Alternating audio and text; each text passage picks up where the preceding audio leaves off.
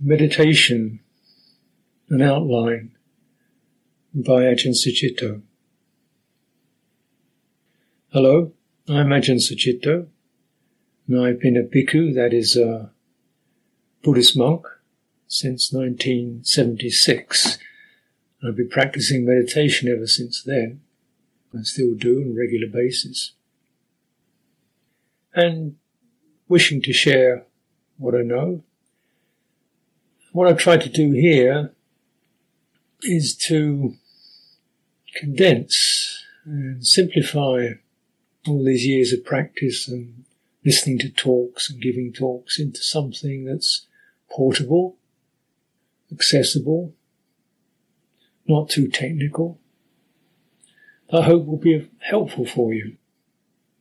So what follows is a guide to meditation it's in the tradition of Theravada Buddhism. But in order to achieve breadth, while remaining marginally concise, it's just an outline rather than something very detailed.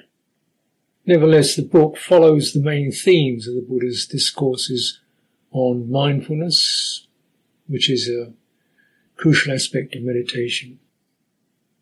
What you're going to hear is a manual it's not a book that you just read once with a plot and an ending to it or inspiring discourses. It's a, it's a workbook. I hope you'll be able to refer to it time and time again. But to keep it brief, I've added no anecdotes or examples. It's just a map of the terrain of meditation. And listeners are strongly recommended to seek out teachers and other meditators to flesh it out with tailor-made guidance and supportive fellowship. The following pages are something you can take with you. I advise you to give each exercise plenty of time and return to the early ones often.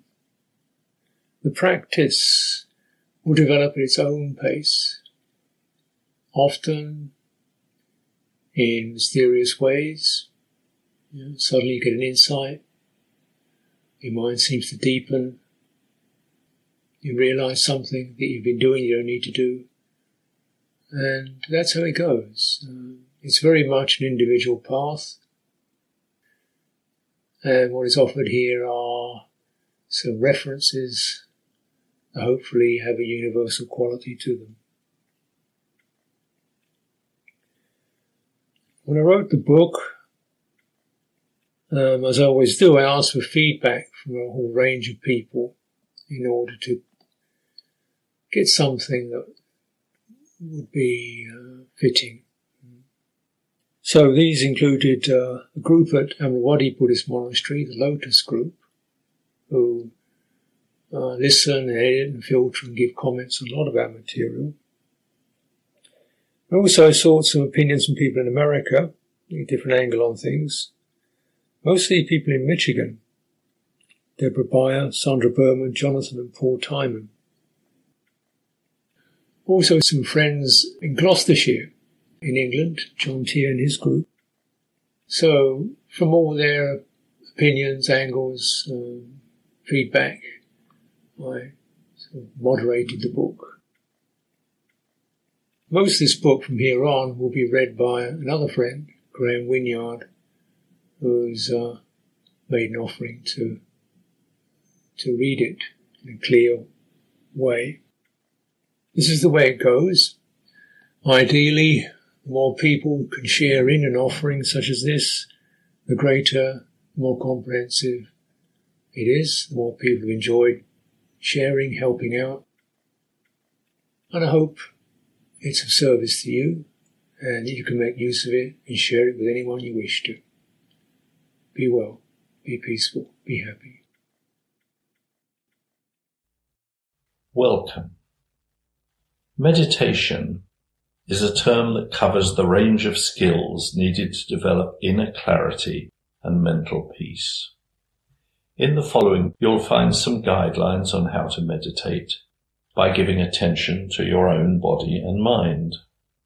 Although this is the approach advocated by the Buddha, it doesn't require the adoption of a system of beliefs.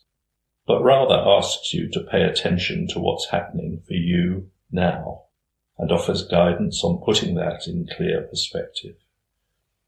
Doing just this will help you to undo stress and suffering and understand how to prevent their arising. The result is that you will find clarity as well as a greater capacity for a warm and peaceful heart. This guide is structured in terms of three stages. The first is on basic themes to help you get started. The second is on cultivating awareness to use when you are familiar with the basics. The third is on the development of insight for when the mind has greater access to clarity and calm. Each of these stages presents a few exercises, each of which you may decide to stay with for a period of days or weeks before moving on to the next one. Each exercise has several components, a keynote that summarizes the theme of the exercise, then a series of ways to cultivate attention along with accompanying remarks, and finally a reflection point to consider as one's mind abides in that deeper attention.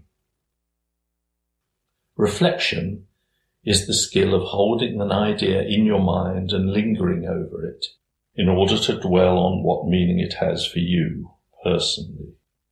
It is strengthened when the mind finds an image or impression that captures the meaning of the idea and brings it straight to the heart. In the following exercises, I'll offer suggestions on these, but your own and more effective images may arise spontaneously.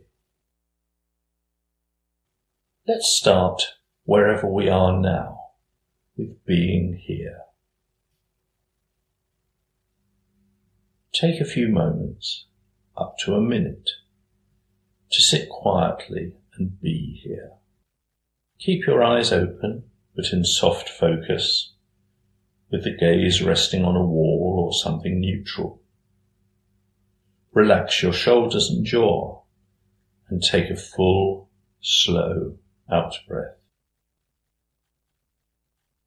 Let thoughts and impressions arise and pass and settle back for a few moments of consciously allowing things to be the way they are. Notice when you are tensing up and soften around that. Then consider, how is it that you can witness all this? What is the here that you are settling into? Maybe right now it's your body, solid, warm, and breathing. Acknowledge and settle into that. Put aside the past and future, planning what to do next, even how to meditate. Just be aware, here and now. Bring your awareness to your body and keep unplugging the reactions to and engagement with thoughts and impulses. Give this exercise some careful thought. First of all, the emphasis is on unplugging on conscious and calm disengagement. Obviously, we can look at something and get excited or critical or bored by it, and we can shift our attention elsewhere. But we can also adjust our engagement with what we're seeing and mentally step back to get the experience in perspective. We can be aware that we are looking, or of how we're focusing, or whether we're enjoying what we see. And we can also be aware of what we think about what we see. So that ability to step back or disengage allows for a natural settling and fuller self-awareness. With that, our potential for understanding increases. This ability to disengage while remaining alert and present is the crucial first step in meditation. It is a foundation that keeps us calm and clear. But as this will have to meet strong feelings, habits, and impulses, it needs development. This is what the following meditation exercises offer. Place. You'll need to find a place where you can be free from disturbance. A quiet room with little in it to distract your attention is ideal. A setting with light and space has a brightening and clearing effect, while a cluttered and gloomy room causes the opposite. Timing is also important. Your life probably has duties and routines, so you'll need to set aside a period, say in the early morning or in the evening after work, when you can give undivided attention to the present in stillness. If you can find five to ten minutes to just sit and be in your body, that's a good start. Later you may feel like lengthening the period further into meditation. Energy. You'll feel more wakeful and alert if you don't have a full meal immediately before you meditate. At the other end of the energy spectrum, moderation in terms of tea and coffee will help your mind calm down. Alcohol should be avoided altogether. Attention. Give your attention as fully as you can within the limitations of time and available energy. Remember this is quality time for yourself, not another work project. Regard it as a skillful kind of play, like playing an instrument or practicing yoga. Don't strain and don't lose track. Supported by curiosity and care and the wish to gain perspective on life, meditation will develop naturally and reveal useful and wonderful things.